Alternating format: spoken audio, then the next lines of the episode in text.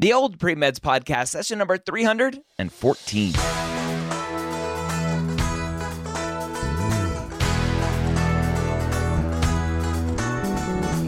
You're a non traditional student entering the medical field on your terms. You may have had some hiccups along the way, but now you're ready to change course and go back and serve others as a physician. This podcast is here to help answer your questions and help educate you on your non traditional journey to becoming a physician.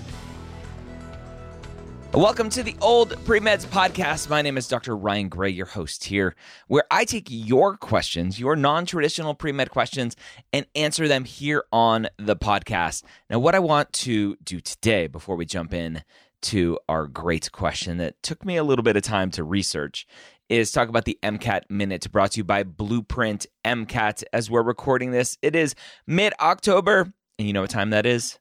It's time to register for the MCAT come next year. Historically, mid October is when registration dates are open to save your spot for a January, March, or April MCAT.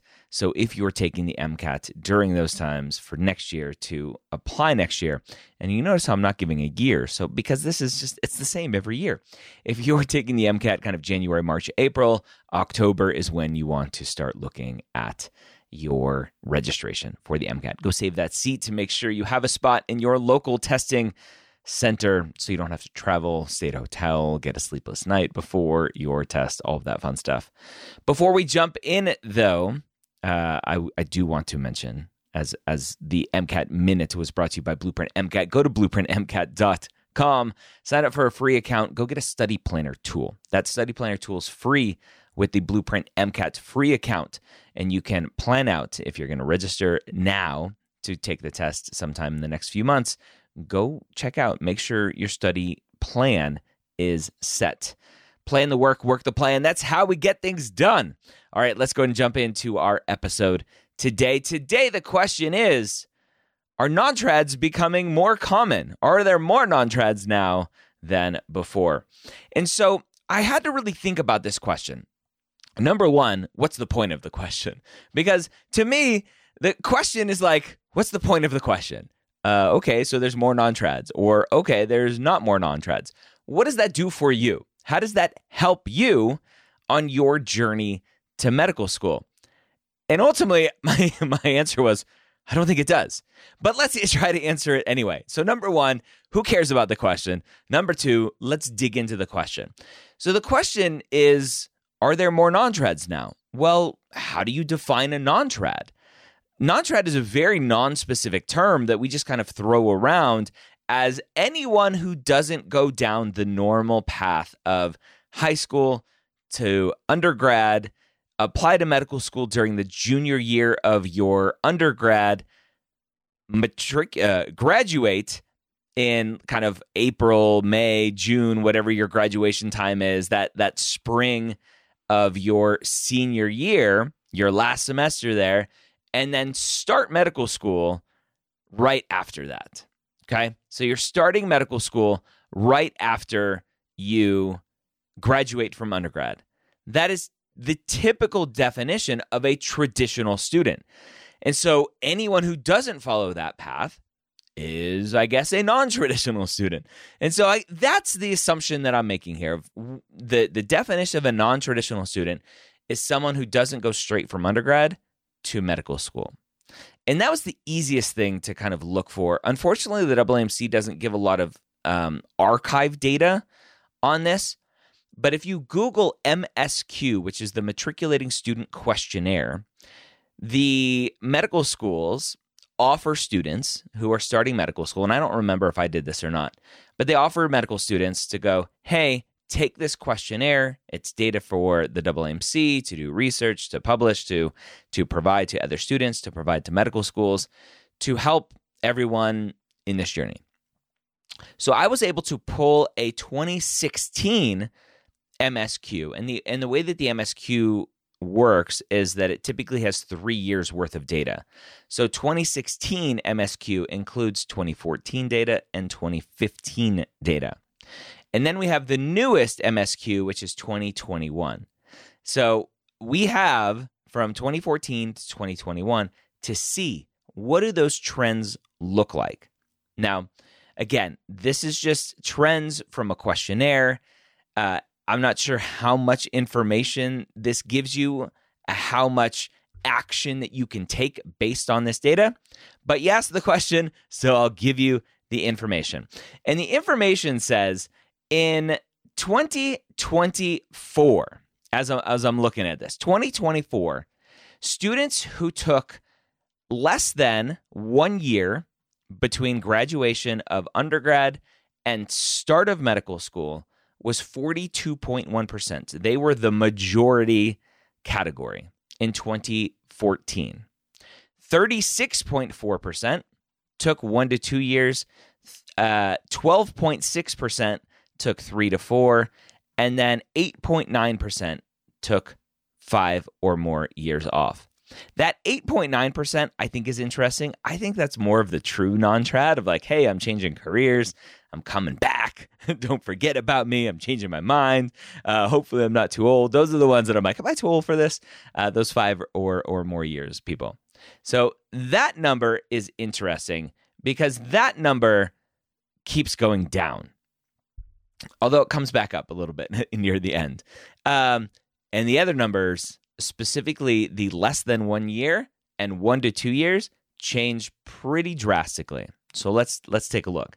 So 42.1. Let's let's talk about the 1 to 2 years. Let's let's ignore the the less than 1 year. The majority of the gains that the 1 to 2 year folks make are from the less than 1 year. Okay.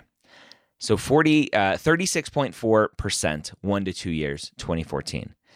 38.3 in 2015, 39.4 in 2016. So it went up 3 percentage points from 2014 to 2016. 2017, 41.4. So it made two point jump from 16 to 17. 42.7 in 2018. All the way up to 43.9% in 2019, 44.1 in 2020, and 44.8% in 2021 from 36.4% of those who are answering the survey. Remember, it's survey data, so it's not always the best data. Survey data 2014, 36.4% of students said that they took between one to two years off between graduating undergrad and matriculating medical school, starting medical school. In seven years, 2014 to 2021, that went up eight percentage points, almost eight and a half percentage points to 44.8%. Now the majority number. Okay. Let's look at uh, the three to four years. That went from 12.6 to 15.2. So that number went up as well. The more than five years kind of stayed flat, 8.9 and it's 8.5 now. It dropped all the way down to 7.9 at one point, but it's 8.5% now. And that less than one year, that quote unquote traditional person who we who we assume is that traditional person is someone who went straight from college to medical school, 42.1% in 2014 to 31.4% in 2021. Almost 10% drop. Okay. So there's some there's some changing. Now the question is why, and we don't know why, right? Ultimately, we don't know why this is happening. I can make some assumptions based on how much I hear you guys talk, how much I uh, how I hear you interpret this data. Unfortunately, you interpret this data. Some of you interpret this data as, oh, it's better to be a non-traditional student because more people are non-traditional. And you just you can't come to that conclusion. That is potentially one conclusion but you can't land on that as the conclusion right? The change of people going straight from undergrad to medical school can have a lot of different reasons my assumption is that a lot of people since I've been doing this for 10 years, talking to students and, and learning more about this process and um, talking to other people, is life is just getting more hectic. There's more stress, more confusion, more just everything about this process.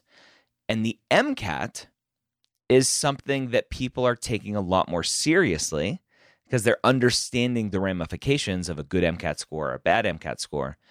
And more and more, I am hearing students delay applying to medical school, purposefully taking a gap year so that they can take the MCAT after they graduate college. And potentially, that is a reason why students are taking more time between graduating college and starting medical school is they're just taking the MCAT when they're not taking classes. That doesn't mean it's better to take the MCAT without taking classes. It just means that there are a potentially a larger percent uh, percentage of people who are taking the MCAT outside of college once they graduate. Again, this data doesn't give us why. It's just numbers. So don't read into this and go, okay, so it is better for me to take some time off because the majority of students are taking time off and therefore that's what I should do. You you can't make that assumption here. You you can't come to that conclusion based on this data. It's just numbers. It's just what is has happened. We don't know why it's happening. We need those freakonomics masters to come in and and put together a real study and and and that's kind of what we're trying to do at Mappd as we continue to grow as we continue to gather more data is we'll start to ask these really important questions and ask them in a way that we can draw conclusions that we can start making conclusions so that you as a, a learner as a student have the best data possible to make decisions for you and your future as a physician, as a PA, as a whatever, uh, as we grow. Remember, Mappd is not just for pre med students. Right now, it's pre med and pre PA, and as we grow, it'll it'll help more and more students. So, there's the answer to the question: Are there more non-trads? Based on the strict definition of traditional being less than a year between graduation of undergrad and starting medical school, yeah, there are. It's there. There are more of us. There are more. There. I was one of them. I took three years off in between. So, are there more? Yeah. Why are there more? And is it better to be a non-trad? We we don't know the answers to that. So, don't don't jump to conclusions. Just know that based on the data, that's what we have. Hopefully that was helpful. Took me a while to find some of these older reports. So uh, I, I, hope that was useful for you. If you like this kind of stuff, this is actually why I started medical school headquarters back in the day was to look at data and give you information based on data. So hopefully this was helpful. If you want more of it, let me know. Don't forget to check out Blueprint MCAT, our sponsor of the Old Premeds podcast. Go get that study planner tool, plan the work, work the plan. That's how you get things done. I hope you have a great week. We'll see you next time here on the Old Premeds podcast.